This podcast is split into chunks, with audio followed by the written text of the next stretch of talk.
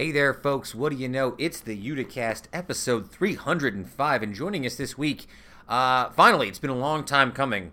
Uh, Twitter friends turning into real podcast guests. That's the, the trajectory here. We're joined by senior reporter from WBNG 12 News in Binghamton, Josh Rosenblatt. Uh, great conversation. We talked a bit about his time at Syracuse Journalism School. Uh, talked about the Claudia Tenney, Anthony Brindisi race for Congress and what it was like covering the district and getting a huge uh, surge of supporters all at one point. Uh, we'll also talk about the Super League, obviously, because we both love soccer. Also, this week, Heather is back. Uh, we're going to talk about the return of the state fair, uh, history lessons. Uh, we, we got a lot of stuff. Doomsday Report is back. All of this, folks, and so much more. Uh, thank you for joining us on another episode of the Uticast, which starts right now.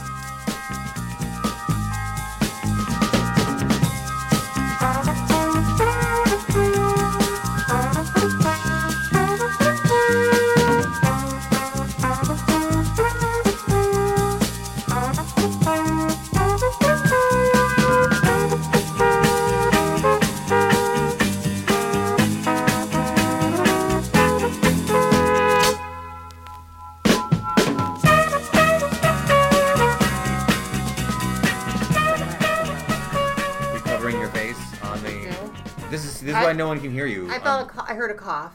and you. I'm just like, no. Are you like that now all the time? Like no, when you I was hear like a. that pre. Remember when you guys said like if anyone has a cold, I'm not coming over. Yeah, That's fair. true. No, that's pretty true. Yep. That's I true. said that. Is anyone sick? Nope. You go on. can't be a parent and like be out there just exposing yourself to getting sick because the Then kid he gets sick. he gets sick or he'll just run you down. You'll be sick. He's got too much energy and you're just a mess That because he'll just defeat you. Yeah. See. I've said it a lot over the the last year and a half. I think it's wild that I did not get sick at all this year. Now Yeah. I I wasn't around any How is kids. that? How is that wild? I know. How about you? Weren't, You wore a mask everywhere you went. You Yeah. stayed home. Of course you didn't And get you sick. weren't around kids. Where were you going to get sick from? Because I'm That's just I'm wild. just used to sick being sick every year like clockwork because of the job. I mean I'm not Yeah, saying that I don't. no. It's almost like the mask and the Well, it's like distancing. my- I'm works. not saying I don't believe that the mask is the reason for it. I think it's just wild to see Did- science in action. Do you know what I'm saying? Like, no, I, it's just like do you know what I my mean? son- Like- Mask work. My son was sick every like two months, and he hasn't Yeah. been sick since last February. Mm. Do you think that the first time you get a cold, now you're gonna like totally be paranoid and wild I about don't it? think I will be. I feel like I think I'll be fine, but I feel if my, as soon as my kid gets sick, like someone Yeah. in preschool was out because they had a runny nose. I'm like, oh my gosh, it's COVID. My Hmm. son has COVID. Mhm. How are you feeling? I feel good, mom. I'm like, I don't know. Well, I have Liar. I have a story, sadly, that won't make you feel any better coming Great, up in just a little bit about that. Do I need Uh, therapy after this? No, no, you'll be fine. You should have taken a drink. You'll feel better. Uh, all right, welcome to episode 305, folks, of the Uticast. I, of course, am your host and producer, Sam Familaro. Joined, as always, by Kevin Sullivan, and joined sometimes by Heather Waz, who's back two episodes in a row. This is I good. know, this is I'm a really good start. excited. I'm I was thinking of what yes. excuse I could come up with, but I didn't I was. have any. I didn't think there was going to be one today. I was like, no, No. she's going to show up two weeks in a row. Mm. But anytime after next week, it's all fair game. No, you I'm never good. know. I'm good. Heather, how was your week? How was your week away from the podcast? It was great. My son's birthday was over the weekend. He turned five. Mm-hmm. Okay, so I'm going to jump to my question I had about this because I'm really curious. So fi- he's five years old. Yes, he's five. And what grade would he be in? He's going to be going in kindergarten. Okay. Do you still pick out the clothes that he wears? No, he started when he was three. So he gave. So he gave up I gave him free reign at three. You gave him free reign at Yeah. three. Because I've noticed, and I was talking to one of the other teachers I deal with about this. Like when I used to work with the kindergarten kids, I'm like, oh, these kindergarten kids have such like, cute little outfits. They have like little matching outfits. They look great. And then the teacher was like, yeah, because the parents are still like just putting the kids in whatever Yep. They like. The kids Yep. don't really have a choice yet. Yeah. But then once you get to fourth grade, the kids are just like, I'm only wearing like sweatpants and Nike stuff and mm-hmm. Under Armour, and it's wild. And I just sort of wonder when that autonomy comes in. He Like, when might- do you choose what you want to wear? He likes sweatpants and long t-shirts, and that's what he wears. And he picks them out, and he's happy, and I don't have to fight with him on it. And I just make sure everything I buy him is cute. So when he's putting it on, it's not going to look like a train. Only give him good options. Yes, that's all he has. Did you ever, when you were younger, get in like fights with your parents about like stuff you wanted? Yep.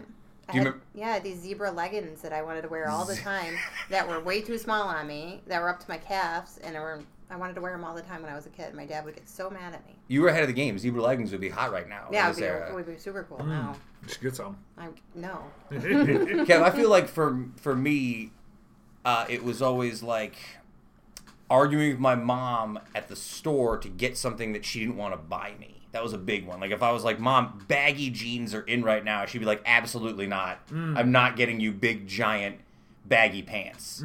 That was always my struggle with a like a with a mother who was on top of stuff like that. Or expensive sneakers. I always wanted expensive sneakers. Expensive sneak. I still Yeah. want expensive sneakers. No, always. Did you have to hand stuff down to your brother? Uh, I mean, I, he probably took some stuff, I guess. I wonder if that's a Not a tough. ton of it, really. I got away from that because I had two older sisters, so I had to get new stuff. There was no hand me downs. I got away from that. So Lucky you. I know, lucky me. I had to get well. I got hand me downs from other sources. I got my Okay. like cousins and uncles and such, right? Uh, so yeah, I was just curious about it because I don't remember like when I first decided that I had clothing that I wanted to wear, like any particular style of clothing that I was like, oh, this is gonna be the thing that I'm. Yeah. All right, so yeah, that was our our clothing Wow, tangent for this morning. it. So Heather, there you go. Uh, what else happened this week besides your son's birthday? Anything exciting? Mm, I no, No. no. but I'm just like excited because like I went to a friend's house the other night. You know Nice. these are big deals now. Going inside my friend's house and mhm. having a drink. How'd that go? That's fine. How's your tolerance after not? I don't have one. no time. Zero tolerance. Same. Half a beer and I'm like everyone's friend. Oh, I just thought you meant zero tolerance. I got zero tolerance. No, For- I know. Oh, tolerance for, For other human beings, Gotcha, you mean? No, Yeah, yeah. yeah. All right. Uh, so before I get into the other tangents this week, I just want to shout out this week's guest. Uh, Josh Rosenblatt is joining us. Uh, you may have seen him on Twitter, but he's all over the place. He's a reporter for WBNG 12 News in Syracuse. Really excited to have him on. We've been sort of like, uh, you ever just like make friends with somebody on Twitter? Like you don't know in real life. This is sort of one of those things. Like we just sort of found ourselves circling the same kind of things, like some politics, and then I found out he liked soccer, and then he was covering the the uh, Claudia Tenney, Anthony Brindisi race. So we'll talk about a lot of those things in the interview. So looking forward to talking to him uh, a little bit later.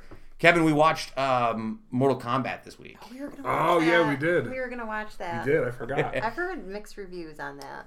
Uh, well, we won't spoil anything. It's not the kind of movie you can spoil, right? No, like it is. definitely What, not. what did you think, Kevin? Did you like it? It was fine. I thought it was a little boring. It was a little boring. It was a little what I boring, A little heard. boring. which I think is the greatest sin for a movie like this. Like this movie can be poorly written, poorly acted, have silly special effects. As long as it's like entertaining, I'm okay with it. But there were like parts in the movie where I was nodding out a little bit. I'm like, okay, can you get to like the next fight scene? But it looked all right. A little gory. I guess I'm getting old because the gore was starting. I was like, ah, it seems Nah, they were excessive. doing some wild stuff. Some, There was, some, there was a little We're gonna watch it then. in there. some It's wild. worth a watch. Yeah. And just don't expect anything. Oh, that's You know what I mean? I don't. what I, don't think anybody would now, from a so. Mortal Kombat movie. There's only like I think in hindsight, we watched it on Friday night when I got home from work, and uh, I barely remember anything from the movie. I, I could not tell you the story. I remember scenes, like maybe one or two scenes that I thought were cool, and that's about it. Uh, that does lead into our third topic this week, uh, guys. Did you know the Oscars were last night? I heard that You had told me. I told you. You had I told heard they had like the worst ratings night. ever too. Yeah, I mean, I didn't watch any of it because again, I, if I'm not watching it, you know things are bad because I like stuff like this normally. But I will say, I looked at the list of movies that were up, and the winner, by the way, was uh, Nomadland. Congratulations to Nomadland. I heard it was boring. I much like about right for the Oscars. Okay, all right. I like Frances McDormand, so like I saw one of the movies that is on this list this year. I saw Judas and the Black Messiah, which I did very much like, uh, but I didn't see anything else on the list. I'd like to see Trial of Chicago Seven. I guess I'd be interested in the Sound of Metal movie. I don't even know. I, I, I I don't know what it, I don't know what any of these are that are Yeah. on here, except for Nomadland. That's the one thing. I've heard of Mank. man, I've heard people talking about I know Mank. Mank is like the, the worst David Fincher movie. I don't know. I've seen People are Aliens saying- three. Uh, Alien. I don't know. I mean, look, I know it's probably a down year for movies because there were really not movies released to the public. What's the most? What movie had the most cultural like re- like relevance? The relevance this year? I, None of 'em. None of them. Nothing really stuck. Like if you're talking about commercially. I no jokes aside, it's Godzilla versus Kong made the most money this year. of anything, I feel like. I mean, there's a David Fincher movie that came out this year that nobody saw, right? Mm-hmm. Like that. No, I'm sure someone saw it. I didn't see it. yeah.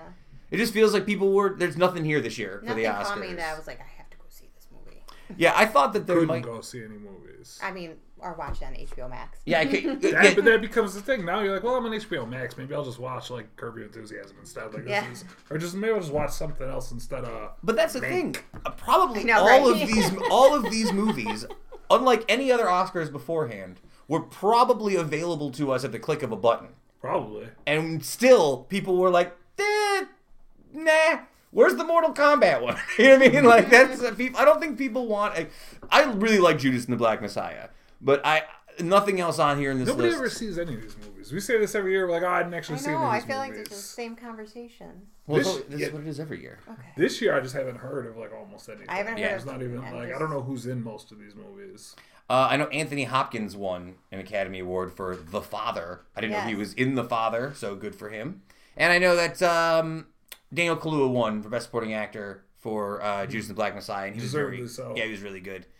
Uh, and that's all I really remember from it because I didn't see much else. So there you go. That's our Oscar talk for the year. They apparently did a smaller set where it was like a more intimate setting, and I don't know. How, I don't know. I don't know how you fix any of these award shows. I think award shows have already taken the dive, and there's no way to fix them because people don't want to sit down for like three and a half hours and watch an award show anymore. Wow, nobody cares. Uh, all right, so let's get into some local news this week. You guys excited for local news? Always. This is a really good one. Uh, guys, it's official. Central New York has its own American Basketball Association team, guys. It's here. It's incredible. Uh, the 315 Wreckers are introduced as the newest ABA team. They're holding their first tryouts in July. Uh, let me give you a little information here. Uh, 315 Wreckers based out of the Utica, Rome area. Today, the team held its first tryout. About 40 players showed up to fight for a roster spot. The team's age range is from 18 to 50 years old. So, guys like you and me, Kev, we're still good. We still got like Still 15. I got 14 years of playing time left, boys. Uh, there have been men's league in Utica area before, but due to a variety of reasons, they ended and players actually left the area to find somewhere else to play. Uh, so yeah, there is going to be, and Heather, just so you don't feel left out, Oh, good. uh, there's an announcement saying that next year the ownership is planning a women's American wow. Basketball Association team, so you could also get involved in this. That sounds great. Kev, I think we could package ourselves as like There's a, also the women's football team. Oh, nice. that's right, the women's football This team. lady owns. Yeah, the, yeah, yes, this is right. Uh, she's the owner of the Utica Hellcats as well as the owner of this team. So getting invested in Utica cool, sports. though. Kev, I think we could. I think that's awesome. I think it's cool. I think we could package ourselves as like a two man, No chance. like point guard, There's no way. power forward duo. No People no? can play. I don't know how long it's been since you've been to like a playground in the summer. People can play, buddy. No chance. No, a lot of people can play. Uh, so I'd like to get. Uh, I I don't want to say her name wrong. Nicole uh, C A Q U uh, Coquis. You're looking wrong. for Nicole Coquis. Well, if she wants to come talk about the uh, the three and five Wreckers, you have an open door to come chat me up about this. Yeah, I'd let's love, shout her I'd out. love to know more. What a good way locally to get kids who are in basketball, like maybe to another level somewhere else as well, like younger people who. Yeah. Um, It's a nice stepping stone. I don't feel bad saying I don't know how I feel about the name, the three and five. Yeah, I think if they left out three one five, just Uh, the Wreckers. as a man who's made multiple basketball teams for the Utica area in video game form, I've come up with a list of names that also works. Oh, all right. jeez. How about the Utica Shakers? No. Handshake City? No? No, Utica Shakers? no, I Ah, come on. No. Well, the Utica, Shaker sounds like like a Like a, Parmesan yeah, cheese. what the Handshakers. You get it? For the, Yeah. I'm trying to Maybe cross call it brand. the handshaker, but the shakers. Uh, well, because it's like the No, the New York. Knickerbockers, That's- right? After a while, it gets shortened to the Knicks. Yes. Like the Utica Shakes. Handshakers, they just get shortened out of the Shakes. The Utica Shakes. No, we gotta go next one. Uh, Utica. uh, how about the Utica Boilers? Utica Boilers. They're always- they're well, always you kind of take it from the that. Boilermaker, though. Uh, so you can't use any of the existing. You can't call them Utica Jugglers, Utica Raiders, Utica Pioneers. That's already a thing, right? Yep. Yeah. All right. right. How about this one? This is my favorite one. Utica Brewers. The Brewmasters. I the think Brewers. of hockey, though. You think of hockey? Yeah. Huh. You know, it's a Bruins. I still The Bruins. Oh, I I see. still Yeah. I mean, like beer Brewers. brewers. I mean, uh, this whole area is all about you, beer. I guess that's better. I think the Brewers. Anything else, you guys? I can go with that. I can go with that. PR department for the three and five Wreckers. Just call, your them- boy. Just call call the your boy. Greens. Yo, the Greens. Oh, call the them the Utica Utica Greens. Greens. Wow. call them the Utica Hi. Greens. Wow. Yeah, just call them the Utica Utica Greens. Give them green jerseys. And then that would be Pretty like the good. special Give them the the implication. stand. Give them the implication. Get People know what you mean. Yeah, yeah. pie. Uh huh. Have a little deck Uh. I like stadium. Do you think we know anybody at all who could get on this team? Like personally, do we know anyone we know who could who could walk on? I don't. I don't know anybody. Probably not really anymore. All the dudes we know who can play basketball are like a little bit old. There might be somebody who can sneak on there, but like not really. So no GFOP Chris Bandry couldn't work his way onto this No. team in his best days. He was always pretty good. He was always all right. Where's Zach Guka? Zach Guka can still shoot his way onto this team, I know what I think. mean? Zach Guka, call me about this. Uh, all right, so there we go. Three and five Wreckers. Let's move on uh, to some other local news this week. Oh, uh, the New York State Fair is back, guys. saw that New York, today. New York State Fair near Syracuse will reopen this summer after shuttering last year due to the COVID 19 vac- uh, virus. And capacity limits for the outdoor stadiums, casinos, and gyms are also being loosened. So, new guidelines. Um, are you looking forward? Let's first off start here. Are you looking forward to the fair?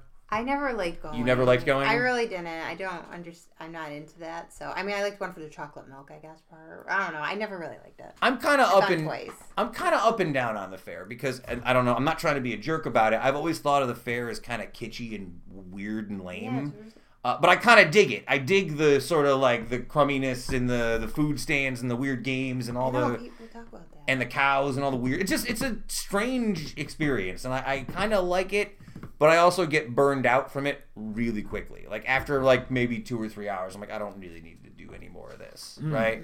Uh, so they get. Kev, do you have any particular thoughts about the New York State Fair? Do you remember any? um, I only went once. It was really a really long time ago. It was hot. yeah, that's what it was when I went was twice. hot. It was so hot. I was dying.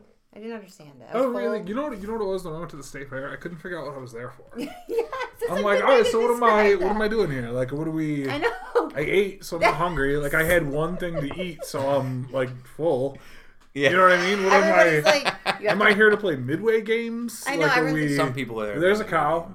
Cow's right up the road in I was like, did you see the butter sculpture? I'm like, yeah. I had saw butter at it. my house. Did you get the chocolate milk? Yep, I got it. Did I you also have the chocolate fried milk. dough? Yeah, I It's got a it. hundred degrees out. Thanks for the You don't want to see the chocolate milk. bands? No love for the bands. I mean, there's bands, I guess, if there's one good What, there. the Tedeschi Trucks band? Like, what do you? I mean, no. there's our, our the I- Tedeschi truck truck heads are gonna be out from Kevin but, uh, described it perfectly. Here's a quote here from uh, Governor Cuomo: "The fair must go on. The state fair is special. It is special to all New Yorkers. It is a great institution." Uh, to be fair, the New York State Fair is the oldest of its kind in the nation, so I'm there is really some history glad to that. that. it happens, and I support it, but I just I'm not going. Uh, this year's musical acts, by the way, in case you were wondering, REO Speedwagon, Dropkick Murphys, Sheena Easton, Great White, Vixen, and the Oak Ridge Boys. So quite a quite a interesting. spectrum of, of interesting. artists. I guess I'm here for Sheena Easton and the Dropkick Murphys. Yeah. You know what? I'm here for REO Speedwagon. I'm Wait, not- which song you did put Sheena in your Easton sing? Wasn't she with Prince? Sheena Easton? Did she hang You're out all with there That's your for girl. You're You here just for said, oh, you're all there for her. I'm here for her, but I'm not here for Great White and Vixen. I'm not. If you had to pick. You, if, you, if, you're, if I'm picking three people, I'm not picking Great White Vixen of the Oak Ridge Boys. That Oh. leaves me with three. Sheena Easton is in. Okay. Uh, Sheena made the cut. Made Sam's cut. uh, she did not make our cut for music list this week. I didn't put it. I should put a Sheena Easton song on the list this Shoulda week, shouldn't I? now. Now. Uh, all right. Fair will still adhere to COVID rules and safety guidelines such as social distancing, face covering, and health screening because nothing says standing out in the sun 80 degrees With but putting a mask on top on. too. Like it's Oh. already hot as it is. Uh, but. Cuomo, the regulation said, could change based on COVID rates at the time. Uh, so there you go. State Fair is back. Also this week, outdoor stadiums increased their capacity to 33%. Offices are going back to 75%. Casinos are increasing to 50%, and gym and fitness clubs are going up to 50% outside of New York City. So there you go. I mean, we're getting back to normal. It's going to be an awkward period where pe- where people feel like I don't know. Well, that's the other thing. We're we're getting there. Uh, also, this week, uh, more than a year into the COVID nineteen uh, pandemic, ah, COVID nineteen pandemic, uh, Atlantic County saw its biggest case cluster. Said Executive County, huh? Keep going. you're so upset. I can tell already you're upset. County Executive Anthony Picente said during a briefing Tuesday. Multiple students from a local dance school participated in a competition in Syracuse on Saturday, despite the fact they were experiencing symptoms of illness. Students later tested positive for COVID 19. Uh, a year into this, this is our largest cluster and our fastest cluster that has happened, uh, Picente said. Uh, the school dance did not uh, have a state mandated plan for high risk sports. Uh, so far, this was enough to close down a local school district earlier this week because so many kids who had it. So, first big, like, uh oh, shouldn't have done this event moment that I've seen here, at least locally. So, while a lot of things seem to be opening back up, we should all remember to be careful and stay vigilant. That dance school should be shut down. Uh, they were shut down for, Okay. I want to say, for, they were quarantined for 10 days, I want to say. I mean, I can say the school district. It's in the paper. You can go read it if you want. It's Whitesboro, but whatever. It's right there in the paper, so I don't feel bad about that. They closed Jones too, elementary school. Hughes, I mean, yeah, Hughes Yeah. Jones, yeah. Uh, also, this is sort of where we make our shift from local to national because this does relate to us. Uh, New York State will lose one seat in Congress after falling a remarkable 89 people short of having a population large enough to keep all 27 of its House seats, the U.S. Census Bureau said earlier today. Uh, so this is tough for us in terms of state funding. We'll lose like uh, we'll lose like federal funding because of this, uh, and also it does affect us locally. Although we won't exactly know until September on how this affects our voting district. Uh, it's too early to say, but there are two districts that could potentially be changed. That's Representative uh, John Katko's district, uh, that's 24th district, and of course Claudia D- Tenney's district in the 22nd. So, I mean, it's a big deal. It just means that a lot of people over the last period, census period have left New York. They said it was something like 800 and 823,000 people have left the po- uh, state over the last decade. So, not great to lose, uh, you know, to lose the seat. Uh, maybe the prices and rent will go down in New York City because of this. So it's like an ups and downs kind of thing. Oh thing. yeah, I bet. I bet. I bet rents are gonna be on the floor. Well, I've heard New York City's dead, so It's true. New York City is dead. It's Yeah. never coming back, is what I there's was many told. people who have Never been- barely ever been there. Never been to New York. Uh, also, nationally, uh, this is one of those stories that I feel like I'm going to bring up, and then it's going to come out tomorrow, and then by the time we get to next week, we're not going to talk about it. So here it is. President Joe Biden is expected today, Tuesday, by the time you folks hear this, that the U.S. Center for Disease and Control will update its guidelines for wearing masks outdoors. People familiar with the uh, expected announcement said. Uh, so we're going to see some sort of change about what kind of guidelines are coming about, what vaccinated people can and can't do outdoors. So I think you're going to see some sort of shift. They're making an announcement today already for it. So there you go. Stay tuned today for more announcements from uh, President Biden. Also, I got to talk. I got to talk about this story. Uh, Agriculture Secretary uh, Tom Vilsack on Monday dismissed a myth spread by conservative media that President Joe Biden intends to stop Americans from eating hamburgers and steaks. Is this real? yes, this is a real thing. As part of his plan to combat climate change, quote, there is no effort designated to limit people's intake of beef coming out of President Biden's White House or the USDA. Someone in the political world somewhere in the political world, games got played and issues are injected into the conversation, knowing full well there is no factual basis. So yeah, uh, we're not coming for your beef. I guess is the the moral of this story. Uh, the follow up for this, I really enjoyed this, uh, is former uh, former Fox News talking head uh, Larry Kudlow took to Twitter to talk about this, and he was really angry. Uh, I just want you, I want to share this part of the his comment that made everyone laugh though. You can throw back a plant based beer with your grilled Brussels sprouts and wave your American flag to all the liberals. I'm very curious to know about all these meat based beers that Larry Kudlow is out here drinking because I don't think those exist. No. Well, because he's making fun of all I the know. point. like, I don't understand what his point was here. don't get they're all stupid. So, to be fair, folks, no one is coming to take your hamburgers. Uh, is a very silly talking point, but I thought it was No, it is funny. silly enough to tie into another segment that we're doing here. We're moving away from politics. Heather, I did a lot of this just for you today. Oh, great. Thanks. I thought we'd do something a little fun. We're doing a food segment. These are five major food stories. I guess four major food stories that will go on. Uh, number one, another shortage is happening in the country the boba shortage. That's right, for all you folks enjoying boba tea over the summer. Uh, there's a shortage that could stretch deep into the summer, leaving businesses in a bind. Heather, how is this going to affect your day to day life? Will not have any effect on my day to day life. Kevin, how do you feel about the boba tea shortage? Just put something else in there. It's just like a little, just a little chunk. Like throw some. I, you mean to tell me you can't come up with like some weird little chunk for the people? But really though, like, what? Oh, we're out of this gooey little ball that we put with the tea. Can I Make something Make it something else. else cooler. Put a square, put a Starburst square in thing. there. A Starburst. Yo, when I was in uh, when I was in Ohio visiting my sister, we had to kill some time picking up my niece from cheerleading practice and dropping the dog off at the dog cleaners. So we have like this weird amorphous hour and a half block to kill. So she goes, "All right, let's go to the Asian market, uh, so I can get some stuff from the Asian market, and we'll stop and get a boba tea at the boba tea place." And you know, I don't really like boba tea, but my sister seemed really excited. Oh, so she's gonna be really upset. So I was like, uh, sure, let's do it. And I didn't want to tell her because she's like a foodie and loves all sorts of food and she's a great chef. I didn't want to tell her that like I don't particularly care for boba tea. Mm-hmm. So I went in there and picked the most like generic, basic one possible. I was like, I can do this. I'm just gonna drink it up. It's no big deal. I I have a good palate. I'll be fine. And then I proceeded to like try not to throw up for the next ten minutes. Something about the consistency of it makes me uncomfortable. I don't like it. I've never been interested even. It doesn't do it for me. I tried it. Somebody didn't tell me what it was. They just like, "Yeah, try Like, yeah, this." that's one. I'm like, what is this giant monstrosity in here? It was all right though. I mean, I didn't need it. I kinda- It wasn't. I kind of don't understand what it adds. I suppose. Do you want a little chewy snack while you're having your drink? weird. I What's to suppose. say? I don't know. It's not for me. All right. I don't really know about it. Uh, this one's from the alcohol world. Uh, natural ice, uh, natural light beer, which is most recognizable for being a cheap, disgusting beer that people drink in college, uh, has a new product they're going with, guys. Instead of Seltzer?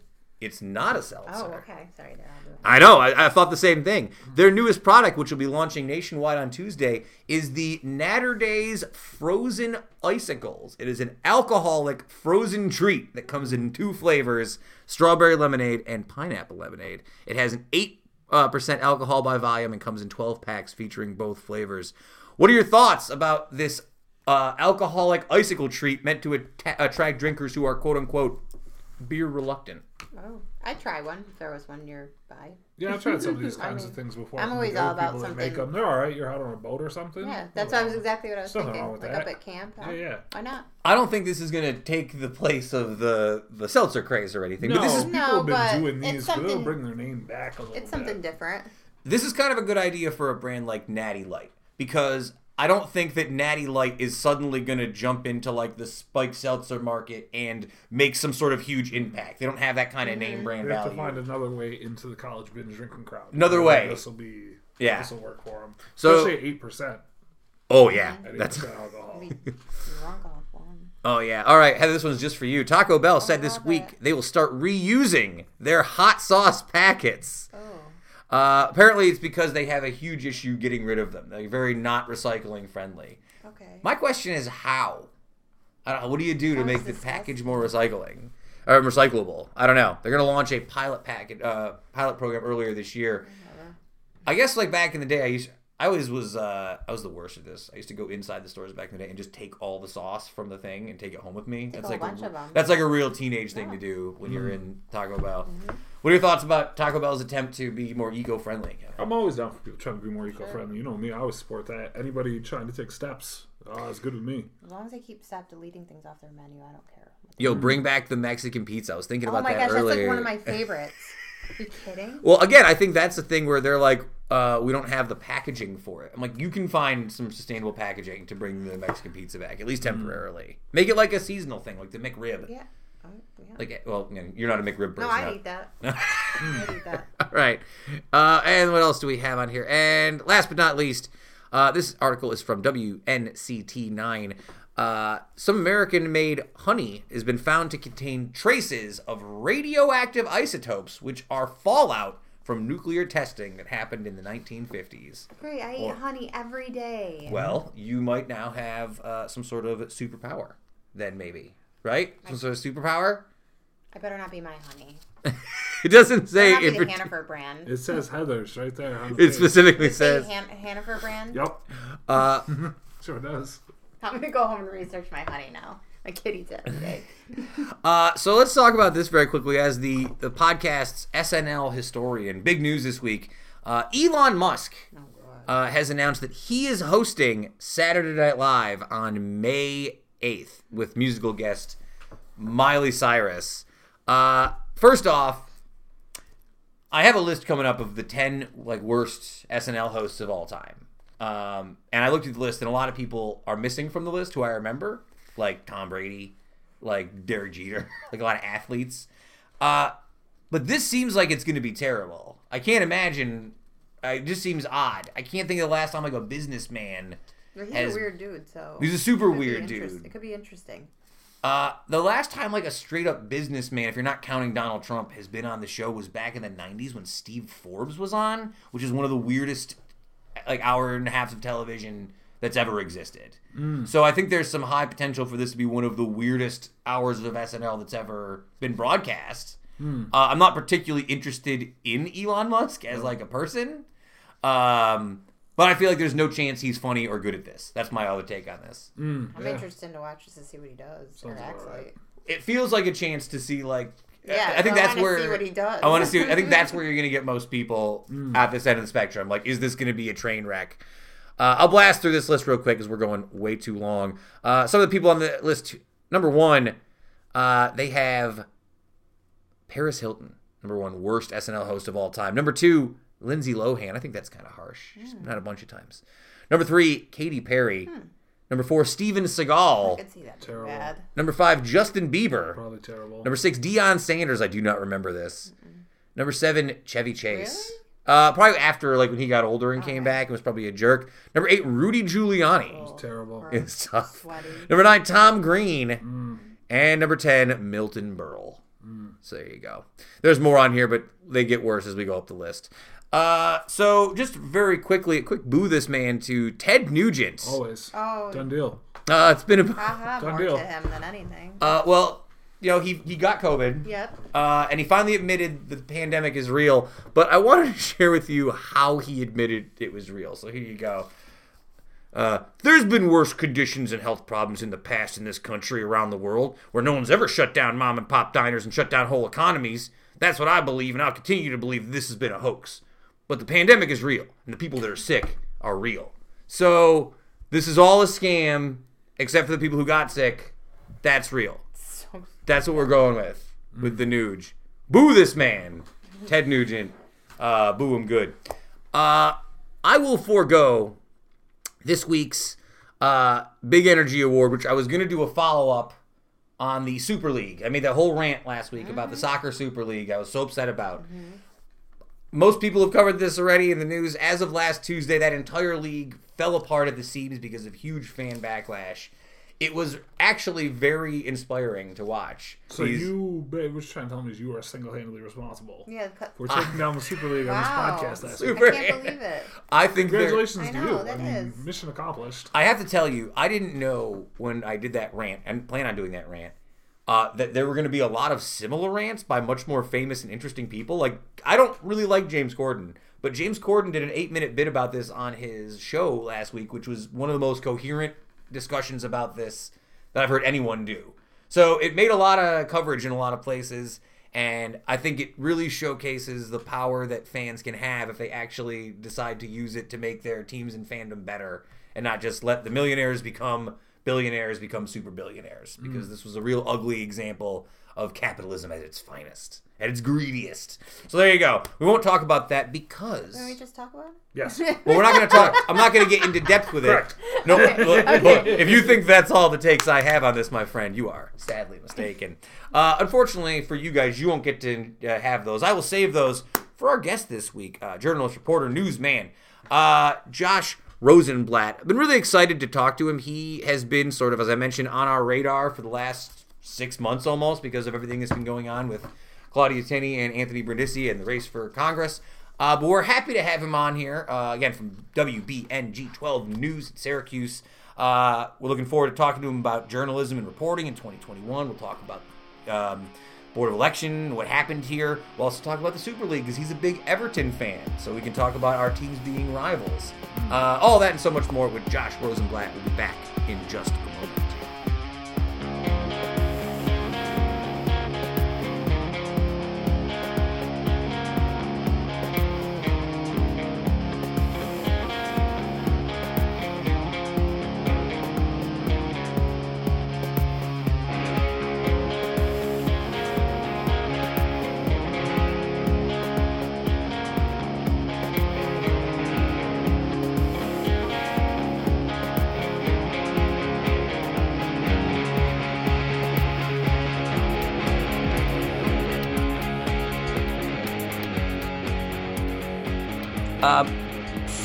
Josh, let's start off. Uh, let's start off here. I guess. I guess I'll do a proper introduction. This is episode 305 of the Uticast, and we are joined uh, by the senior reporter at uh, WBNG 12 News, uh, Josh Rosenblatt. It's a pre- it's a pleasure. It's a pleasure to have you on the show. Uh, finally, how are you doing today?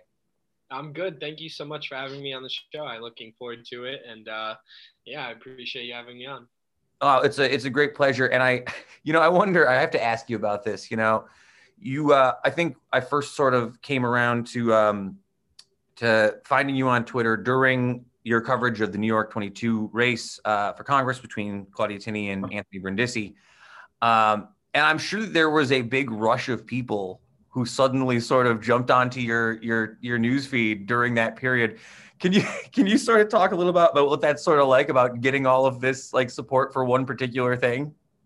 Yeah, it was a really interesting experience in that regard because before this race happened, I didn't really tweet much at all, truthfully. Yeah. You know, I, I absorbed a lot more Twitter than I part like actively participated in, if you will.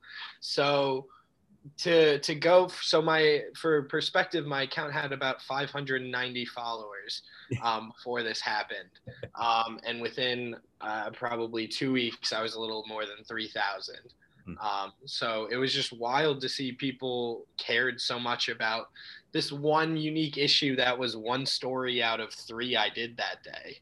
Yeah. And you know, it turned out that enough people cared about it that it became kind of what I did, and I just I, I saw the interest and I kept with it. Um, so we'll, I have a lot of questions about everything that went on with that. Uh, but first, let's let's go all the way back to the beginning. We tend to like to start with the way back. Uh, Josh, where were you born and raised? Your your Twitter feed says Binghamton, but I don't know if that's where you call hometown for yourself. So I've kind of bounced around upstate my entire life. Um, so I like to just say I, I bounced around a lot. I've lived in a lot of different places. I was born in Buffalo, um, and then I moved to Albany when I was about five. Um, and that's probably where I grew up. Grew up, you know. I went to high school there, um, you know, lived there, and then I went to school at Syracuse uh, for four years. So I lived in Central New York for four years, um, and this is, I'm about to be three years living in Binghamton.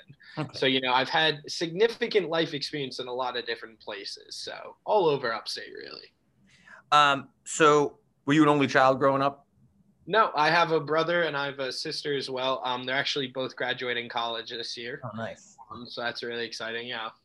Uh, I don't know if you, uh, you know, you, you, mentioned Syracuse University. I want to get into that for a second. I, you know, I consume a lot of podcasts, sports media, a lot of different stuff all over the place. And one of the common factors uh, has almost become this sort of ironic eye rolling at how many people come out of Syracuse University and work in media. And I and I always grew up. You know, my sister went to Syracuse Musical Theater. I have a Otto the Orangeman tattoo in my arm. I'm pretty connected to Syracuse University.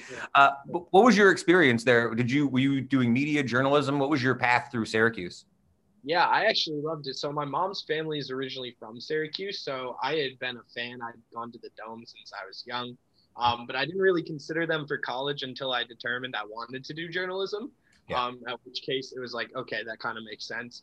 Um, I went in thinking I was going to do sports and follow that pathway that you talk about that a lot of people do. Yeah. So major broadcast and digital journalism mm-hmm. um, is kind of the one that all of those guys have, have taken. You know, all of the pioneers, men and women. You know, Beth Mowins, shout out Beth Mowins, one of the best NFL broadcasters. Mm-hmm. But anyway, um, so I thought I wanted to. I lived with a kid who did it my freshman year. Um, he just got a gig as a AAA radio announcer, so he's living that dream, you know. But I realized there was just a different level of just all consumingness in order in sports media. Um, and I found I had more interest than just sports, and that if I was going to be in sports media, that's all I was going to do. Um, so I kind of happened across investigative journalism when a professor of mine kind of introduced me to it. Um, I ended up starting an investigative team in college too. Um, so I've always had an interest in you know long form journalism um, you know, always looking to do longer pieces, which is why I enjoyed the New York 22 race so much because it was, you know, every day for three months, four months, whatever it was. Um, but yeah, I did a lot of that. I also majored in Spanish. Um, I studied abroad in Spain, um, which was really cool. Um, I saw an Atletico game and a Real game, both in their stadiums. Paid the same price for uh, fifth tier at Real at the Bernabeu that I did for like fifth row um, at the Calderon. So definitely Atleti fan for sure. Um, but yeah, so I, I, did a lot of different things that kind of led me to here. And then this was actually the first place I left when I got out of college. Um, I had a, a, couple different offers in different places. Um, but this was kind of the the one I went with because um, it had a lot of options available, um, and I've loved it here. So I've been here three years in June. Uh, so yeah, WBGN uh, for Binghamton, that's where you've been. Uh, you're the senior reporter there. Uh, for the layman, can you tell people what uh, senior reporter, uh, what your date, what's that, what's that mean necessarily for everybody else in the office?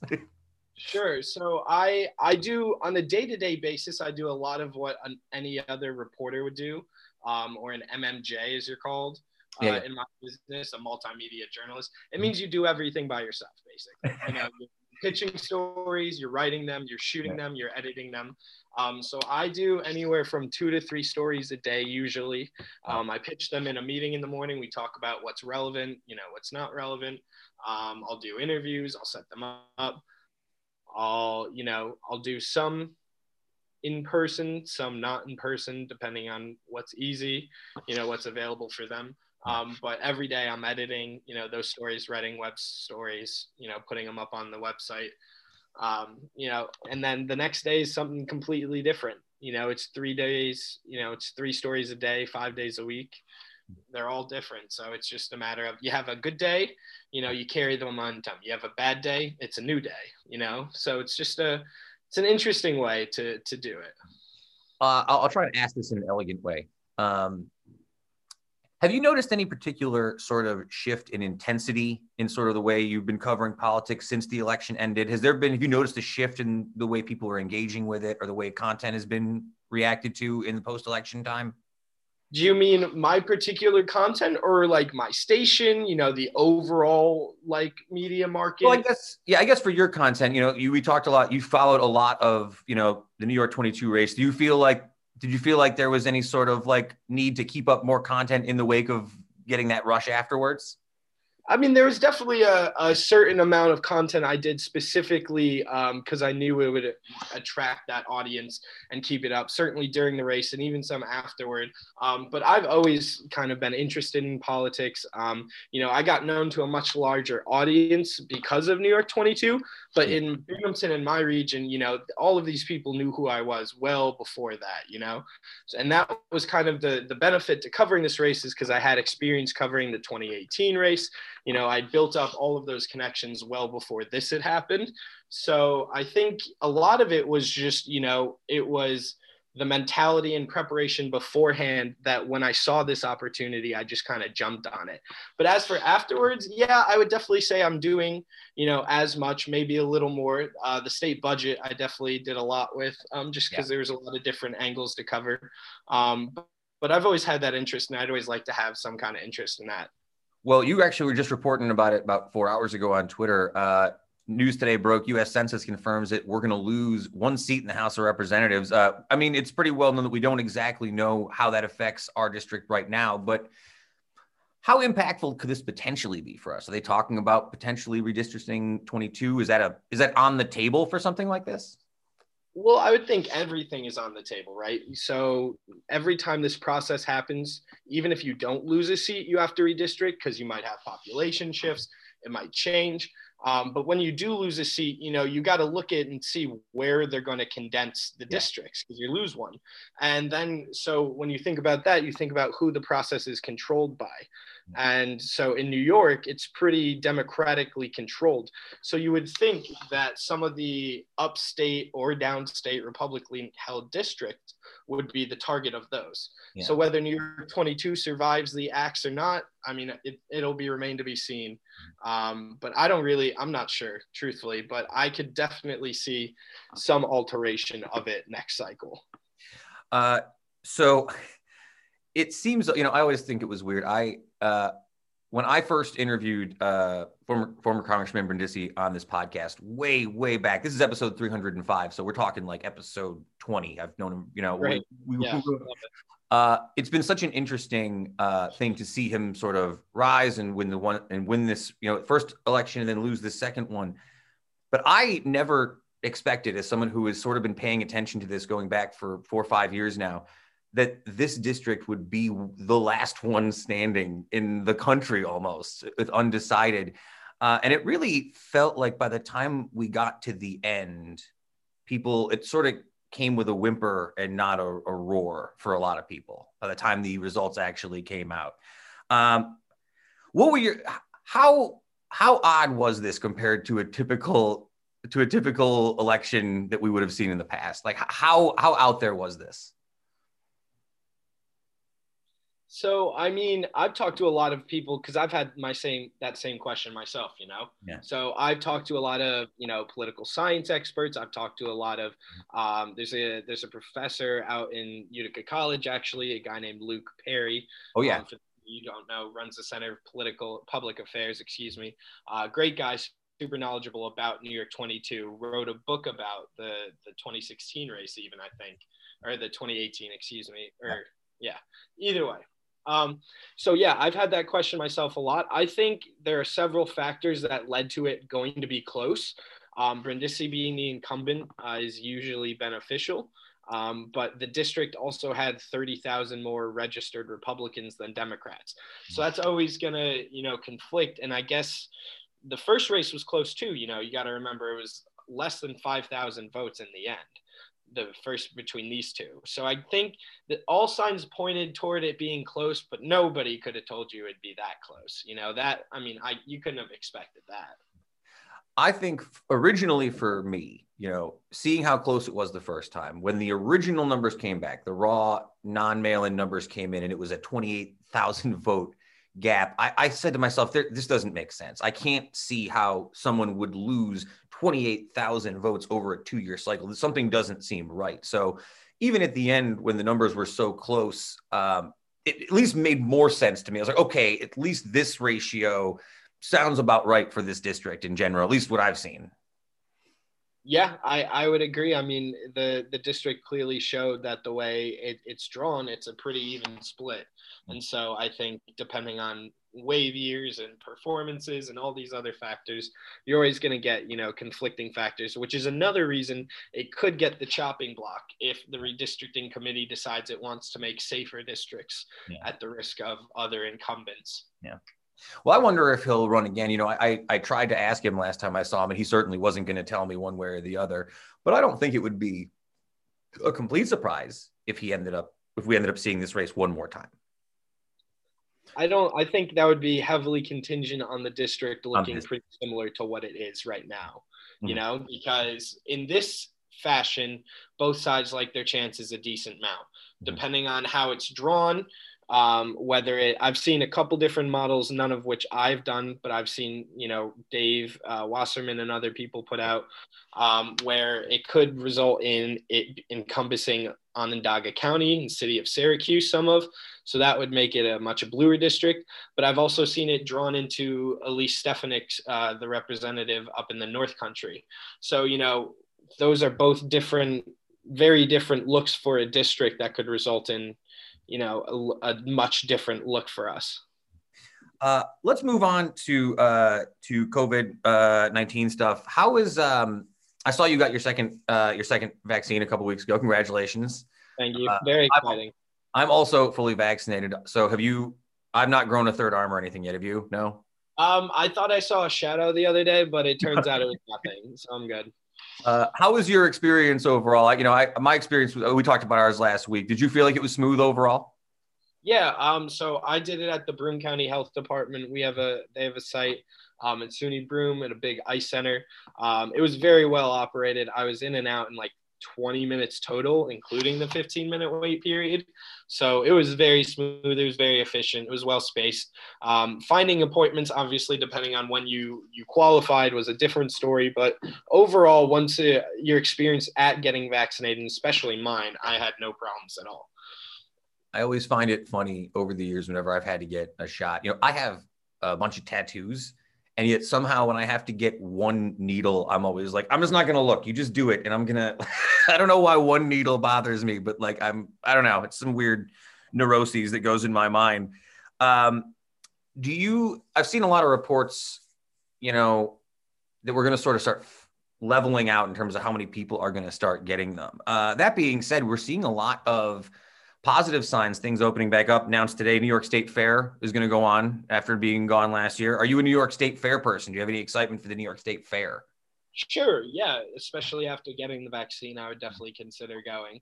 Um, but yeah, I mean, I went to SU, you know, so I definitely went to the the fair plenty. Um, so, yeah, Are you a butter sculpture man? I'm a butter sculpture guy. I like to look at the animals. People get bored when they go with me. I'm a I'm an animal kind of guy. The raptor show is always a big hit for Yeah. me. Yes. uh, the one I mostly remember, and this is probably like a, a false memory that I've created in my head. I always felt like the state fair was where I would go and learn about something food wise that I hadn't had before. Like I think the first time I had like a blooming onion was at the state fair. Maybe the first time I had a fried pickle. Uh, you know, all all sorts of like, uh, and, and now when I get older, it's like, oh, it's just all fried food, a fried Oreo. I feel like. Yeah, well, they're famous for the pizza frites. So I oh, don't know if you've ever had one of those, but th- that's your state fair go-to for anyone out there. shout out to my mom who used to make it on Sunday mornings when we were kids. Good stuff, pizza free. Shout out. Uh, okay, so I can't let you go without talking about it because no one else on the podcast can talk with me about it because none of them watch soccer. They all think it's boring. Uh, before we get into Super League stuff, uh, you are an you are an Everton supporter. That is correct. Am I am I wrong? Proud Toffee supporter, indeed. The top the Toffees. You and my boss from Made In Utica, Justin. You're the only two live Everton supporters I know in real life. Uh, I am a Liverpool supporter, uh, and we can have thus making us rivals. But I find it to be an interesting rival. I'm one of those. It's sort of like the Mets and the Yankees for me. I'm a Yankees fan, but I do not hold any like ill contempt toward the Mets. Like I know some Yankee fans do. I love Liverpool, but I also I, I kind of want Everton to be good because I think it's interesting when they're good. How did you sort of find soccer? Did you play soccer growing up? How did it sort of come into your life? Well, I was a um, I'll put it polite. I was a rather large child uh, growing up. So I um, I was about eight, and I uh, two foot slide tackled another kid. oh my god. um, and I got pulled out of the game. And the coach uh, came over to me and he said, "Josh, you ever heard of football?" Um, so that ended my um, um, uh, soccer career, shall we say? Um, but I just kind of I got into it. FIFA uh, was a big help for me. Uh, the World Cup in 2010 was also a very big draw for me. Um, watching the U.S. play, you know, rooting for them, um, that got me into soccer. And I had friends who were, you know, Liverpool fans such as yourself or Chelsea um, you know, Arsenal, Man U, all the big clubs. And I don't know why, but I decided I didn't want to be like them. I guess I want some part of me wanted to, to have some small misery. Um, so I, I just kind of looked around at other good clubs, and um, Everton had a history of American players. Tim Howard, obviously at the time, but even dating back to Brian McBride, Landon Donovan, um, they all made appearances. So it kind of was a natural fit.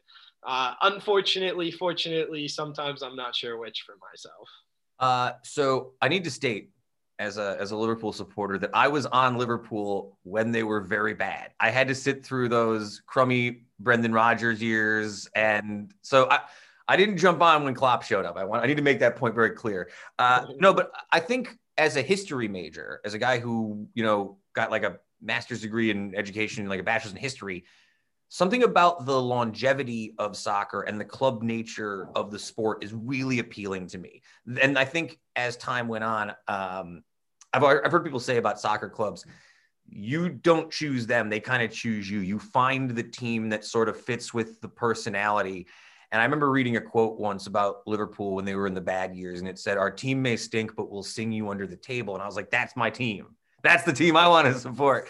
Uh, and I think that sort of speaks to why people were so mad about what happened with this Super League. Now, as a Liverpool supporter, I was really upset because it felt like my team had committed some sort of betrayal to to English soccer.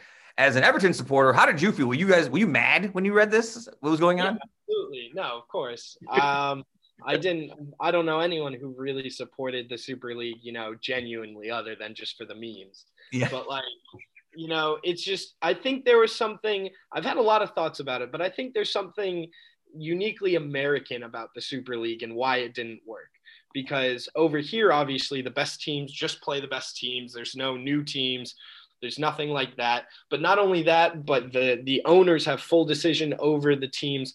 Doesn't really matter what fans have to say about it. Exactly. You know, it's just it's all money driven. But that game translated over in Europe clearly didn't work. And I think obviously it wasn't just American driven. There were other owners involved, but I think you did see some of those qualities reflected in the when the fans revolted pretty much and they were forced to withdraw. I think one of the biggest it's one of the biggest misreads of the room you're ever going to see. Like I can't believe how poorly the owners misread the situation in front of them with how they thought the fans were going to react to this. And I, I think it speaks to the idea that I mean this doesn't happen in reality, but in concept, you know, you and I could start uh, a club soccer team in England in the lowest level, and over the next 20 years, theoretically, we could win enough games to make it to the top of the table. That story exists, and there's a romanticism and there's a narrative that people love. And I feel like this this Super League just spit in people's faces in a way that felt uncomfortable. And it was actually rather nice to see the fans have the impact that they did have. And I wonder if any American sports like fans take anything away from this going forward. Well, I think first to you, to one of your points about the uniqueness of English soccer. I mean, look at Leicester City. Oh. You know, you you ever want an example of the greatest, one of the greatest sports stories ever? That's it. You know, that's your story. So I do think that aspect was, you know, severely overlooked. Um, as far as American fans, I don't know, man. It's a different world out here. There's just not that kind of culture, you know. There's just so much money involved and such a disconnect from owner to fan that I don't know if that similar thing is possible. I mean, I've forgiven James Dolan this year because the Knicks are good. It's outrageous. I've been mad at James Dolan for like 15 years, and this year I'm like, James, who? Have you seen Julius Randle? I don't care about James Dolan anymore. Yeah, I um I remember the Boo Isaiah days. Yeah. So, um, yeah. I remember going here. This is a real deep Syracuse cut. When I was living in Brooklyn, uh, me and my buddy went to a New York Knicks spring training game so that we could cheer on Andy Rautins while he played uh, in the third quarter and hucked up seven threes, and he missed all of them. We cheered for him the whole time. We were like, "We don't care, Rautins, toss him up." I loved Andy Rautins. Oh my god! Uh, so uh, Josh, we spent a lot of time here. I appreciate you taking all this time. Before uh, before we let you go, uh, we want to do some lightning round questions with you. Uh, can you just let people know where they can get a hold of you if they want to follow you, if they want to know more, where they can see you? Yeah, absolutely. So you can follow my Twitter um, at jrosenblatt TV. Um, and that's pretty much a, a, good amalgamation of you know everything I've been working on, um, all the different work that I do. Um, also, WBNG.com, the station I work at. Um, it's a good uh, good way to see everything going on in the Southern Tier. Um, you'll see my stories, other stories. So it'll, it's a good look at life here uh, in this region of New York. Uh, so, Josh, I have six lightning round questions plus one extra question I concocted just for you. Uh, I've talked about it a million times. People on this show will be bored hearing me. I've always said that one of my first uh, inspirations to get into like – performing. I wanted to be a Yankees broadcaster when I was a little kid because I would stay up late at night and I would listen to John Sterling and Charlie Steiner call Yankees games on the radio before I'd go to bed. Was there any particular journalist or influence that you feel like was early on, like your gateway into journalism or broadcasting or television or anything? Uh, Stuart Scott, uh, may he rest in peace, was a very early influence on me um, because he made it so cool. Um, and I, as a fatter Jewish kid, was unfortunately not going to fulfill my um, baseball or basketball dreams. So I think he was kind of the ones who made it really cool. And then as far as like journalism, journalism, I had some professors, um, some big cases, you know, the spotlight cases. Um, other stuff like that. I, you know, I'd say more of that route. But Stuart Scott made it seem cool to be on that side of the business, and so he was a big formative for me. I was a big, uh, I was a big Dan Patrick guy. I was a big Rich Eisen guy. I like, you know, I'm a, I'm like a liberal, and I liked Olbermann better when he was talking about sports than I did any other time that he was on TV. I think yeah. that's his best application.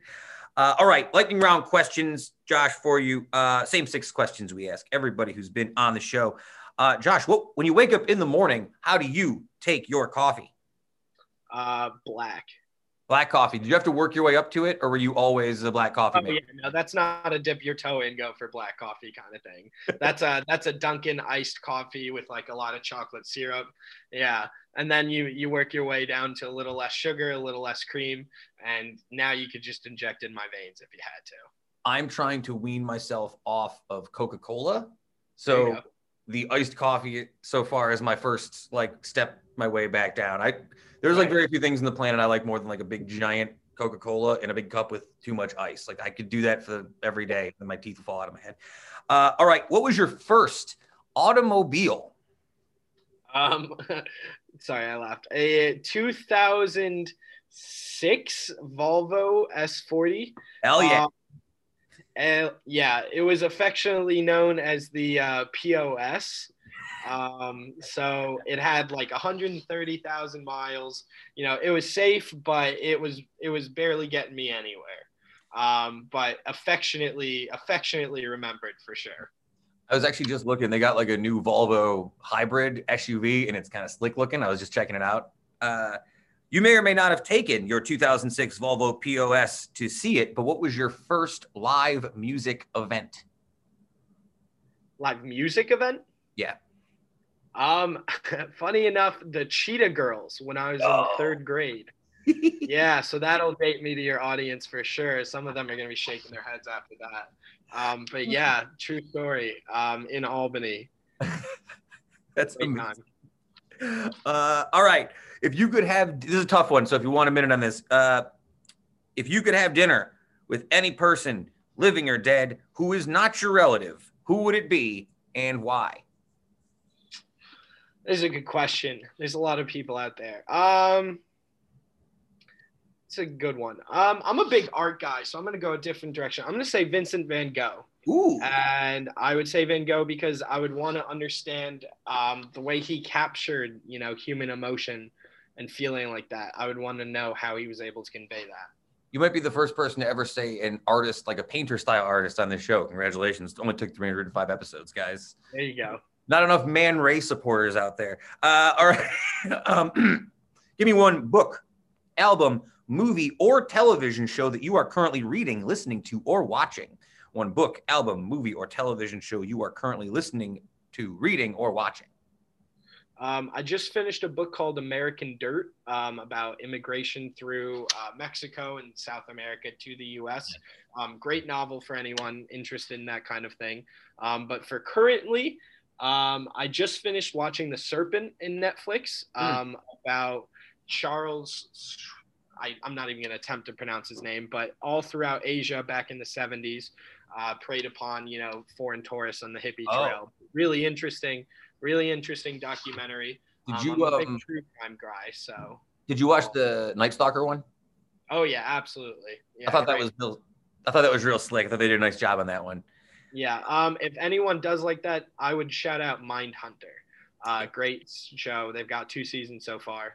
Definitely recommend. Uh, my other podcast co-host Kevin has been hammering me away to watch that for like years. He's going to be nodding his head in the green room. Uh, all right. Last but not least, uh, besides politics, besides sports, besides investigative journalism, crime dramas, give us one more thing, Josh Rosenblatt, that you are passionate about. I like poetry.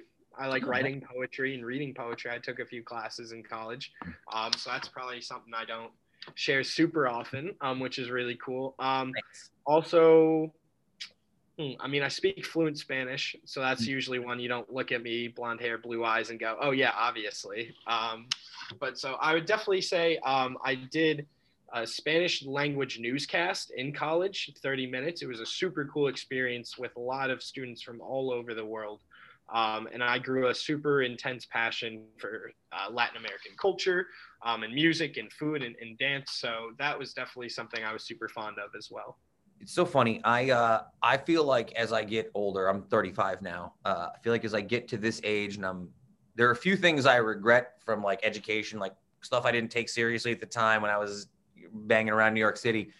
I took Spanish for seven years between high school and college, and none of it ever sunk in until I worked in the restaurant and started playing soccer with the guys I worked at in the restaurant. So to this day, I can ask for a salad to table two and I can ask you to pass me the ball to the left. And that's pretty much all I've engaged. And I feel like that was one of the great misses of my education life because I'm jealous of people who are fluent now that I'm in my mid 30s.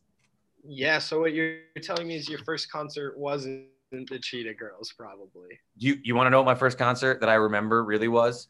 Uh, I'm sure there were like ones when I was a kid. Yeah. First, the first concert I actively went to on my own merit, we, me and my friends went to see the band Good Charlotte at the Captain Trips Rainforest Preserve in Utica, New York. So we we were really excited to see Good Charlotte in whatever era that was.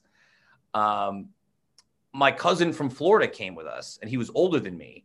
And I told him, "Oh, come to the show with us."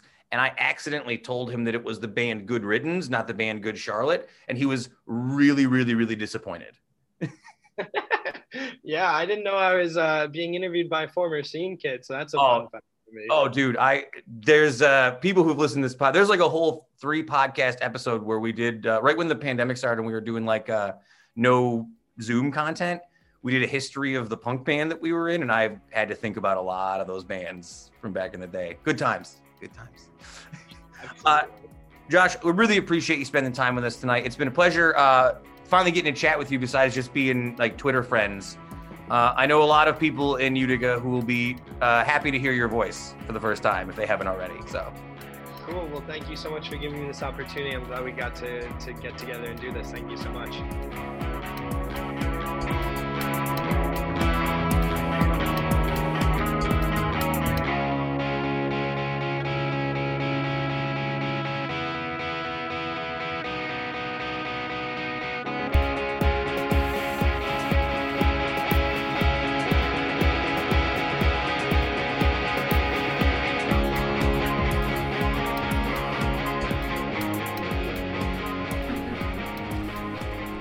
Telling me you're against us putting this show on YouTube? You don't want this to be taped for film for people to see I us? don't Never. Sometimes I come in. I don't want pajamas. anybody to do that. Yeah. There's not a podcast in want the to- world that I there's not want one. to tape. Exactly. For what? I don't need. Give me your podcast with like pictures of nature or like scenes of like stock footage that's Yeah, like- interesting. yeah. I don't need to see two idiots sitting there with the headphones on the microphone. No, no thanks. Good, That's not what thank- podcast is for. Uh, yeah, it's a great point. Uh, thank you once again, Josh Rosenblatt, our good friend. Look forward to having him on again sometime down the line. Uh, all right, let's get to this week's history lessons. You guys made sure that I didn't do any history lessons last week. We We, pushed past it. We were taking too long. This week, though, we're doing them. Right. Great. Doing them all.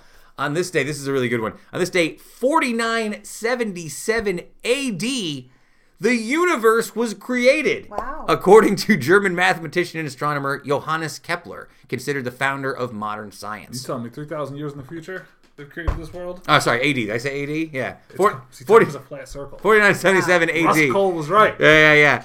Uh, sorry, 4977 AD, the birthday of our world. No, I say BC? I said BC. BC. It's before this. you know what I mean.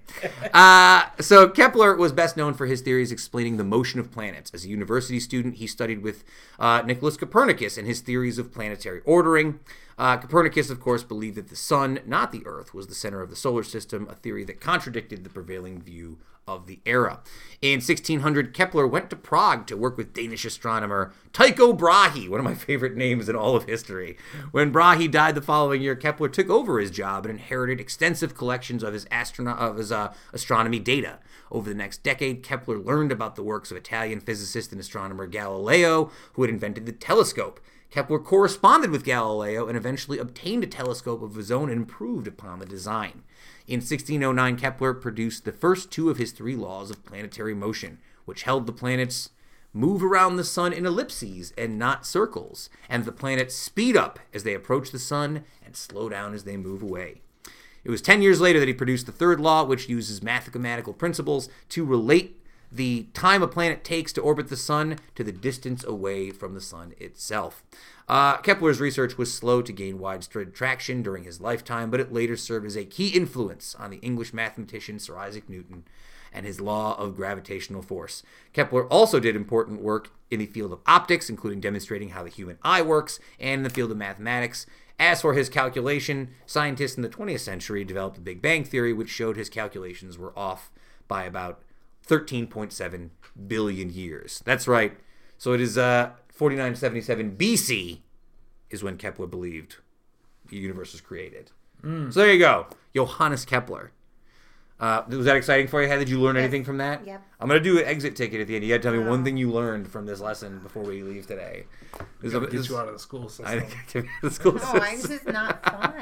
On this day, 1954, uh, the Salk polio vaccine field trials involving 1.8 million children began at the Franklin Sherman Elementary School in McLean, Virginia. Children in the U.S., Canada, and Finland participated, which used the first time ever the double blind method, where neither the patient nor doctor knew if the inoculation was the vaccine or the placebo. One year later, on April 12th, researchers announced the vaccine was safe and effective, and it quickly became a standard part of childhood immunizations in America. In the ensuing decade, polio vaccines would all but wipe out the highly contagious disease in the Western Hemisphere. I feel like that would have been a rough announcement to make. Like, hey guys, we're going to test this COVID vaccine. We need all the kids to round up, and we're going to have them try it first. The kids are the ones with the polio, right? Well, that's the great point because polio uh, does indeed affect children more commonly, uh, resulting in paralysis.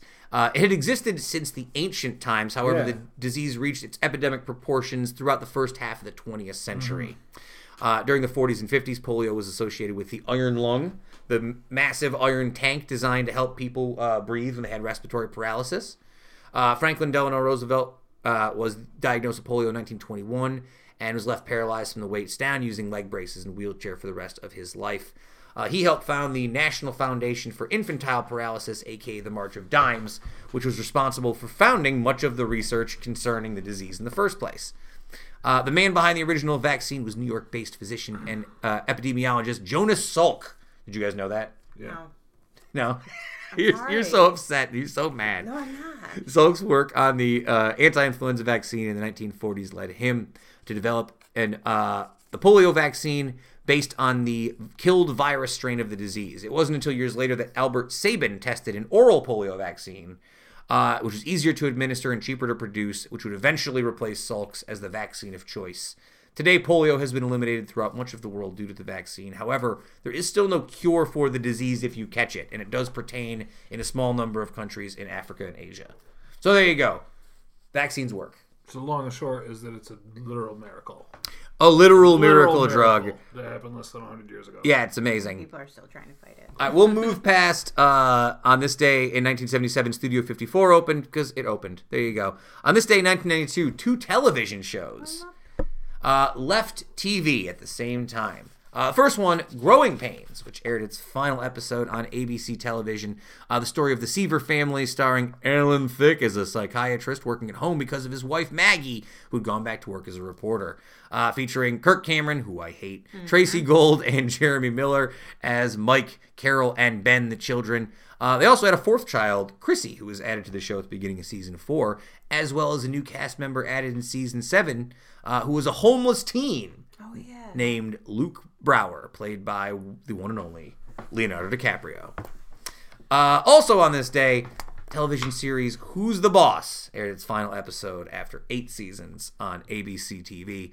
Uh, the series starred Tony Danza as a. I mean, we don't have to go over this. My favorite show: Tony I Danza, love Who's the Boss. Judith Light. They're living together. Will they? Won't they? Mona's there. We all love Mona. Show became a popular sitcom in the late 1980s. Uh, it was nominated for more than 40 awards, including 10 Primetime Emmy Awards and five Golden Globe nominations, winning one of each. It's so wild to me because I would if you had told me that Growing Pains was the more successful and well received of these two shows, I would have believed it. I feel like nobody liked Who's the Boss except me and I my liked it. sisters.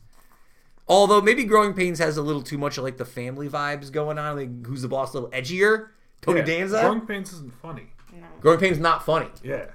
I actually feel like I missed out a little bit on growing. I Growing. didn't really watch always either get of in trouble by their when I was a kid. parents. I just know, them. Yeah, it's like kids would be Same like, episode over and over Oh, again. we're a kid. We're gonna like go to the party. You're We're not supposed to. grounded. Yeah, you're grounded. And I only do this because I love you, son. And we're just all trying to be a good family. Let's Yeah. get homeless Leonardo DiCaprio. Trash. It's a garbage show. Growing Pains is garbage.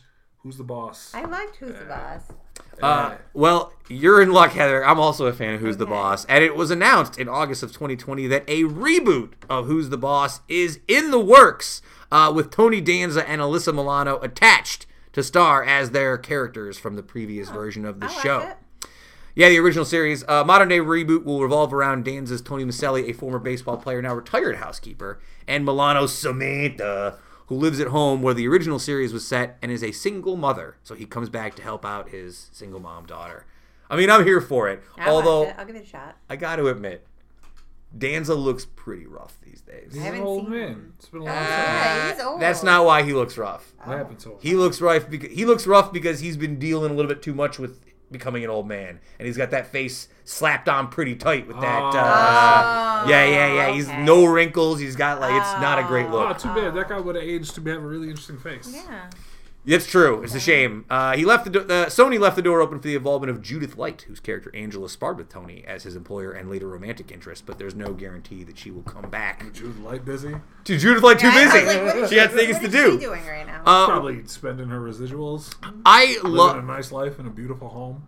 I like Who's the Boss a lot because it was on all the time when I was around. I can't Yeah. sit here and pretend it was some amazing show. So I was a little surprised to see that it was nominated for Emmy Awards and all that kind of thing. Mm-hmm. But, you know, again, 1992, or late 80s, what else what were they up against? I'd like to know. I got to see the competition. What else was it? Uh, Cosby cheers. Show. Cheers. Cosby yeah. Show. Cheers. If this ended in 92, when Yeah. did It Cheers was start? in the 80s, wasn't it? I guess it Started was in late 80s, 80s, ended yeah. like 93. It says it was nominated. It certainly wasn't winning over Cheers. No, yeah, everything gets nominated. Yeah, everything Every gets show that's true. on gets nominated. That's it's true. a popular show. Would you do this show again instead of recasting it like with Danza as older Danza and Alyssa Milano? Do you just redo the whole show with a totally No, new cast? There's no No, story there. no. That story's been done to death. No story there. There's no story. Okay. Just to do, hey, here's another An- weird situation like this Yeah. with like single mom and like guy and funny caretaker. And I think people would like to see them again anyway. That's the only So, reason to see it. yeah. Is because it's They'd want to see Alyssa people. Milano. That's fair. All right. Uh, okay. And let's get to this last one. I have to say 2009. Struggling American auto giant General Motors uh, says it plans to discontinue production of its more than 80 year old Pontiac brand. Pontiac cars began as the Oakland Motor Cars, founded in 1907 in Pontiac, Michigan, by Edward Murphy, a horse drawn carriage manufacturer. Uh, the first Pontiac model made its debut as part of the Oakland line in the 1920s. It featured a six cylinder engine, and it proved so popular that the Oakland name was dropped in favor of Pontiac, which became its own division in the early 1930s. By the 1960s, Pontiac had gained acclaim for its fast, sporty muscle cars, including the GTO, the Firebird, and the Trans Am. According to the New York Times, more than any other GM brand, Pontiac stood for performance, speed, and sex appeal. That's right. Uh, Pontiacs were featured in such movies as 1977's Smokey and the Bandit and in the 1980 hit TV series Knight Rider, which starred a Pontiac Trans Am as KITT, a talking car with artificial intelligence. There's a highway to the right, Michael. That's the whole show. That's the entire show. I just did it for you. In the mid 1980s, in the mid 1980s, Pontiac sales So were, have you back Heather? reached the peak. In, in the mid 1980s, Pontiac sales reached their peak before falling in t- 2008. GM lost the title of world's top selling automaker to Japanese based Toyota. That same year, GM was also forced to ask the federal government for a multi billion dollar loan to remain afloat. And on April 27, 2009, as part of the reorganization plan, GM announced it would phase out the Pontiac brand by 2010. Uh, a little over a month later, GM itself filed for Chapter 11 bankruptcy protection, becoming the fourth largest bankruptcy in U.S. history. Uh, Kevin, I'll start with you on this one. Yes. When I say a Pontiac car, what's the first thing you think of? GTO. Pontiac GTO, first thing you think of. Heather, what about you? Is that one of the long cars? Because my dad Kinda, had yeah. one of the long ones, and he'd mm-hmm. pick me up from school. He even had the Pontiac sticker across the It's top a of little it. more. It might have been kind of long, but it's a little more like muscle car shape. So it's Okay, like the back is a little bit hatched. Yeah. So it's not like one of the super long ones. But Pontiac might have made something else. I think back it was maybe too. like that, but he had it. I hated it. Mm. My first car was supposed to be a Pontiac. My mom's car when she, when I lived on Valentine Bray was a like a 1992 or 3 Pontiac Grand Am. Yo, Grand Oh Ames. yeah, that's what I, that's my car. I Yeah, had. Grand Yeah. Am. Yeah, and I, uh, I loved that car. and it famously had the the seatbelt that was attached to the door. So when you open the door, the seatbelt was stuck to Terrible. the terrible design, really poor. Uh, but that was supposed to be my first car. Yeah, my first car was a Pontiac Grand Am. The first girl I ever dated that had a car had one of those. I remember where the seat went, where Yep. the belt went Yep. up with the door. I'm I like, this is loved that car. I loved that car. Uh, I think the only other Pontiac car of recent memory that I think holds any bearing or mention was the Pontiac Aztek. Do you remember that? It sounds familiar, but I can't see what it looks It was like. famously the SUV from Breaking Bad. It's like a It's like a dumb looking SUV. It's got like weird shapes. It's got like a weird. arched glass back. It's like not an attractive car, but it was very of the time Oh, I when do it came out. Yeah. Talking about now. That's probably the last recognizable Pontiac car I can think of, like the Breaking Bad car. So there you go. There's our Pontiac lesson. So we've made it through history lessons. This is a good one. These were Yeah, good. yeah. These weren't bad, right? Yeah. All right. Uh, well, I'm glad you think that because I feel like the news stories this week are very poor. The weird news stories from around the world. Uh, so here we are. What? Uh, two men were arrested and charged this week after allegedly stealing the Sesame Street Big Bird costume. oh no. Uh, the Big Bird Bandits, who allegedly stole a Sesame Street costume from a circus in Adelaide, have been tracked down and charged.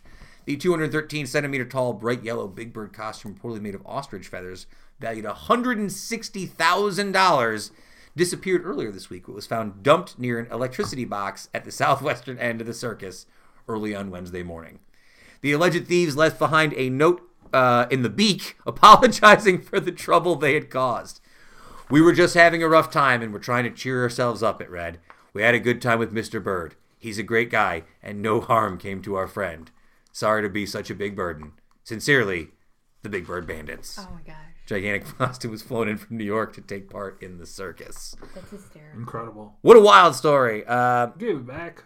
yeah, yeah, give it back. I mean, all things considered. Uh, this is a terrifying story, Heather. Explain this to me. Michigan woman glues her eyes shut after mistaking uh, nail adhesive for eye drops. This seems like the most horrifying story that's ever existed. That's terrible. Uh, it is like a, a thing that you do put on your like a brush onto your eyes, so it could be. It- oh, I could see that happening. So nail adhesive, like for you're talking for like putting, oh God, like on your fingernails. Oh God, I feel like eyes I, must have burned like crazy. she almost went blind. Well, Apparently, yeah. horrifying. She had contacts in. Oh, She saved her from permanent damage. Oh, my if she didn't have those contacts She'd in, be it's like, blind. yeah. yeah. Her Luckily, burned her because eyes. she had them on the eyeball, and it saved her from like getting jeez. as much damage as it would have been. Woo! Uh, uh, she was rushed to the hospital where doctors performed a two to three hour procedure to save her eye, flushing it with saline solution and removing the glue encrusted contact. Ugh, tough. Let's do something a little lighter. Uh, Vin Diesel, uh, famed Hollywood actor and my friend and alumni from Hunter College, is set to star in the movie version of Rock'em Sock'em Robots, the board game. That's right.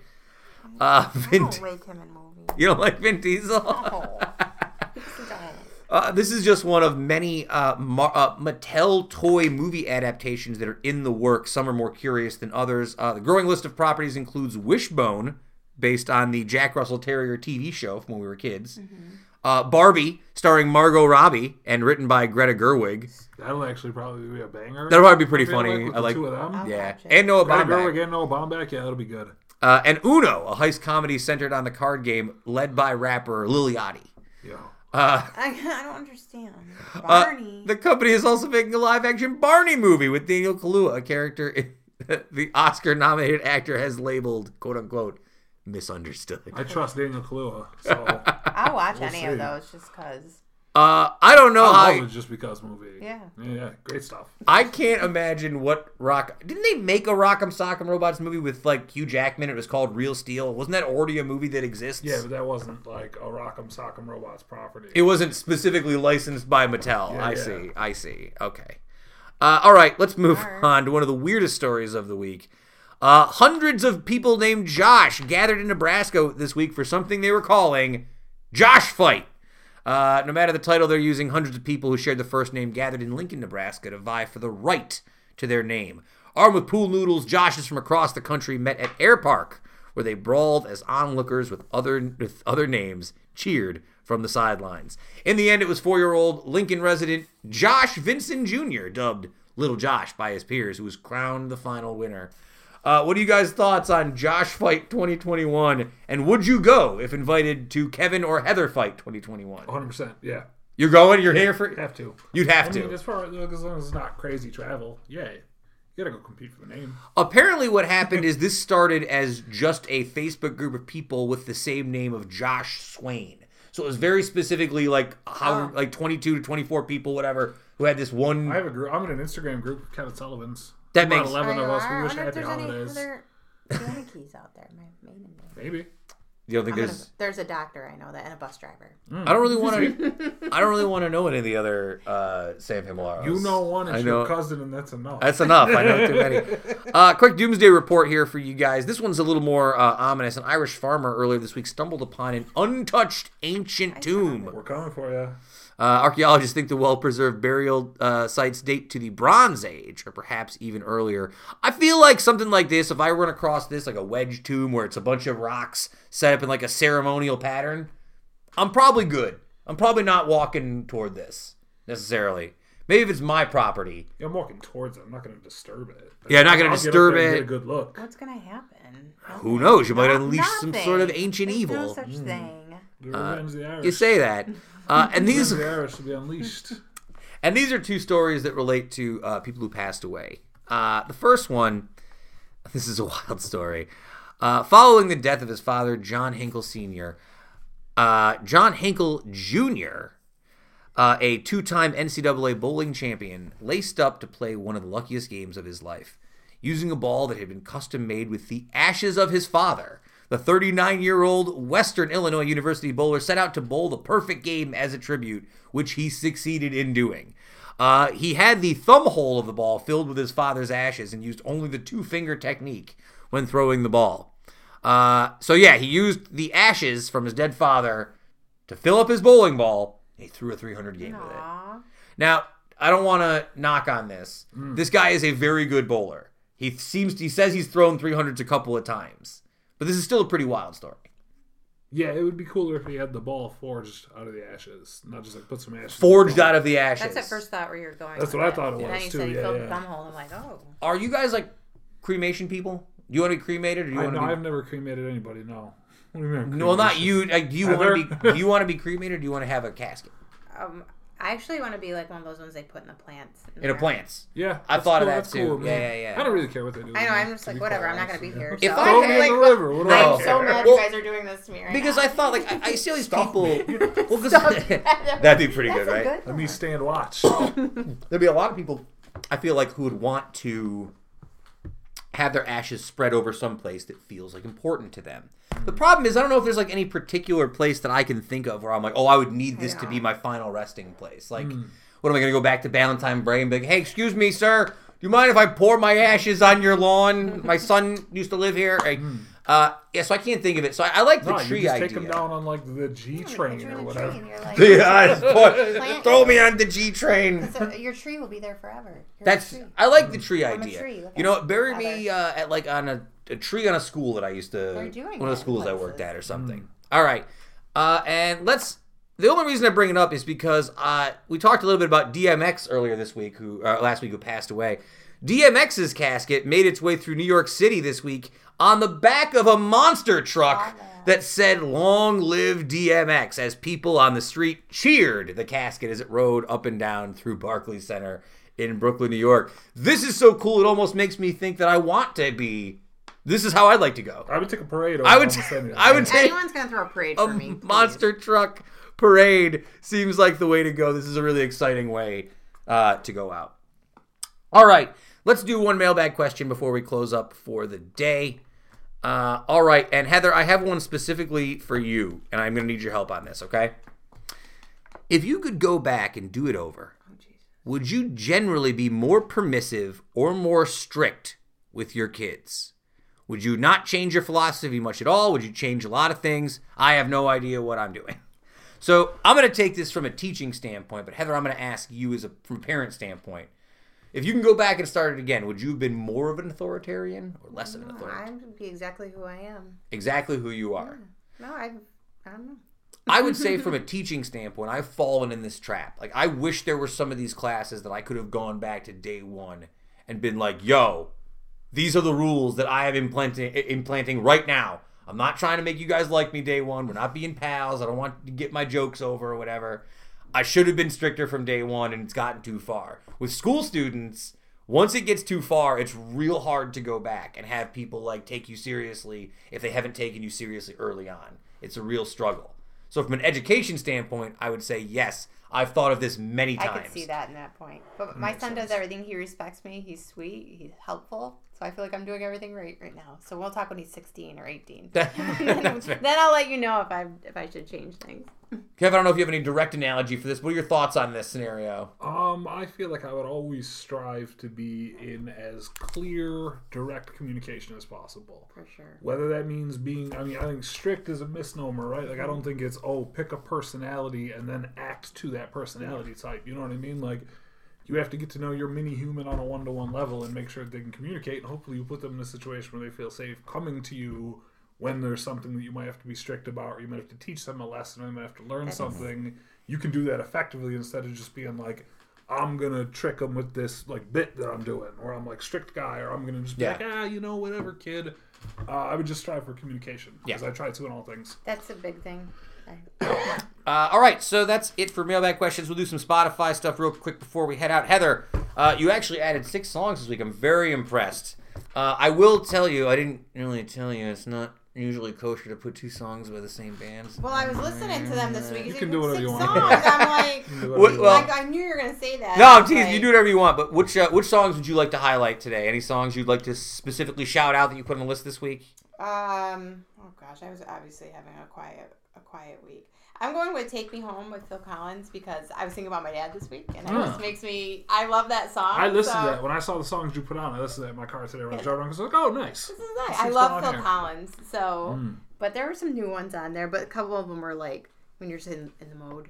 Yeah, definitely. Uh, Kev, what about you? Any songs you want to highlight this week? I don't know. Let me look at it. I forgot what I put on. I know here. this was like. Uh, Let me just take. Uh, I'm gonna stall for some time here. That's fine. I'm just sort of vamp. While Vamping. I go and I look, um, and I say, oh, there's the icons. So now I know which ones. Now are- you know which one of yours. I know the icons help. I've left them I on here. like, wait, did I put this? I put on "I'll Be Around" by the Spinners because it's a great song, old Mm-hmm. classic soul song you probably know from back in the day. But it's a good like uh, rainy Sunday song, which we sort of had yesterday.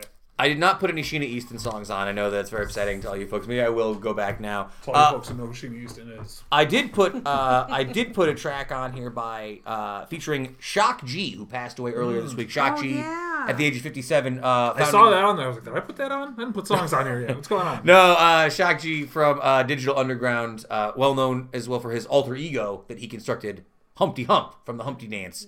Uh, I read a really interesting uh, piece, or, or listened to an interesting podcast by Peter Rosenberg from Hot 97, who talked about like how much he committed to that bit of two different characters and interviews and stuff over his career. It's really fascinating.